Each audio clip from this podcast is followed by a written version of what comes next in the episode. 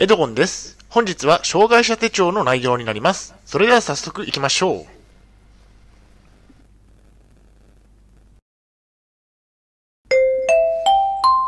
はい、H キャプチャンネルにようこそ。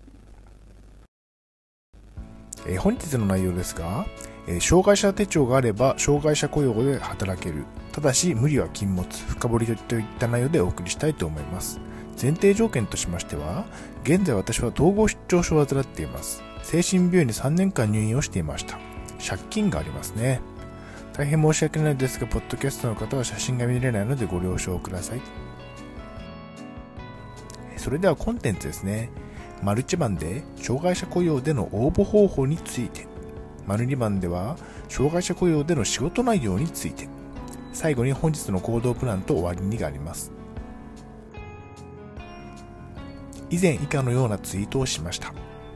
障害者手帳を発行してもらうことでいろいろな施設で割引が受けられますが、最も大きなメリットは障害者雇用でお仕事を探せることです。ハローワークに障害者手帳を持っていけば、障害者登録が簡単にできて、障害者雇用の求人に応募できますね。このツイートについて深掘りをしていきます。ではまず丸一番の障害者雇用での応募方法について。まずは障害者手帳の発行を。医師に障害者であると診断されたら障害者手帳を発行できるようになります。行政の窓口へ行き障害者手帳の申請をしましょう。審査がありクリアできれば障害者手帳を発行してもらえます。障害者手帳には顔写真が貼られるため申請の時に、えー証明写真機などで撮った写真を用意しておきましょう。障害者手帳は身分証明書としても使えますね。そしてハローワークで手続き。障害者手帳が発行されたらハローワークへ障害者手帳を持っていきましょう。ハローワークの窓口で障害者手帳を見せれば手続きをしてくれます。これで障害者雇用の求人を検索したり応募したりできるようになりますね。とても簡単です。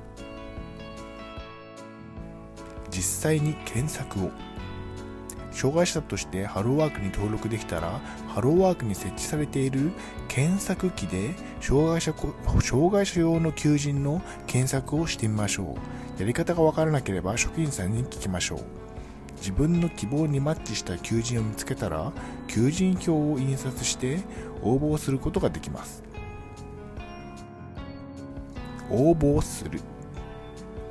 求人票をハローワークの窓口に持っていけば求人へ応募できます。履歴書や職務経歴書を用意しましょう。まずは郵郵送などで履歴書や職務経歴書を送ることになる場合が多いですね。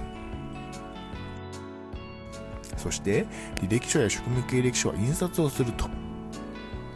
履歴書や職務経歴書は手書きではなく印刷をしたもので OK です。私は過去に何度も転職しましたが全て履歴書や職務経歴書は印刷をしていました。手書きは時間がかかってめんどくさかったからですね。履歴書や職務経歴書を手書きではなく印刷をしても無事に内定はいただけていました。履歴書や職務経歴書に書かれた内容や面接の態度などの方がよっぽど合否には重要だからですね。まあ、えっ、と、手間なので、えできれば履歴書や職務経歴書は印刷をすると言ったところが、言った方が賢いということになりますね。次に丸2番で、障害者雇用での仕事内容について。多い求人とは？ハローワークで障害者雇用の求人を見たことがあります。いろいろな求人がありましたが、特に多かった求人は事務系ですね。関東の場合ですけど事務系の求人が圧倒的に多かったですね。その次が雑務ですね。お掃除やファイリング事務補助などですね。頭を使う IT 系の求人もそれなりにありました。また接客の接客などの求人もありましたね。障害者雇用ではスキルアップはほとんど見込めないと。え身体障害者で頭を使うような IT 系の仕事をする場合などを除き普通の障害者雇用では雑務をするだけなのでスキルアップはほとんど見込めませんね。ただ雑務でも上司や先輩などとコミュニケーションを取る場面はあるので対人スキルは身につけることができるでしょう。パートなどからスタート。障害者雇用の求人ではパートなどの時短労働が多いですね。1日4時間から6時間程度のお仕事ですね。精神障害者は精神的に不安定な方が多いので時短労働からならすのが良いかもしれません。お仕事に慣れてきたらお仕事の時間を増やしてもらいましょう。障害年金や生活保護の減額打ち切り。働くことのデメリットは障害年金や生活保護が減額されたり打ち切られたりされることですね。お給料がもらえるようになれば生活保護や障害年金に頼らなくても生活ができるようになるからですね。ただし時短労働などのお給料の場合は生活保護などとの金額の差もほとんどない場合が多いため働いているのにいただけるお金の量自体に差はないでしょう。統合失調症と障害者雇用について。統合失調症を患っている方は無理をして働かなくても良いと思います。働くことで病気が悪化したら元も子もありませんね。ただし一部の方は普通に働いてお給料をもらえている方もいますね。働かなくても普通に生活はできますし特に家族などがいなけいれば安心ですね。結論としましては障害者の方は障害者雇用の求人を探しましょう。働きやすいと思います。はいお疲れ様でした。ありがとうございました。それでは本日の行動プランに入っていきたいと思います。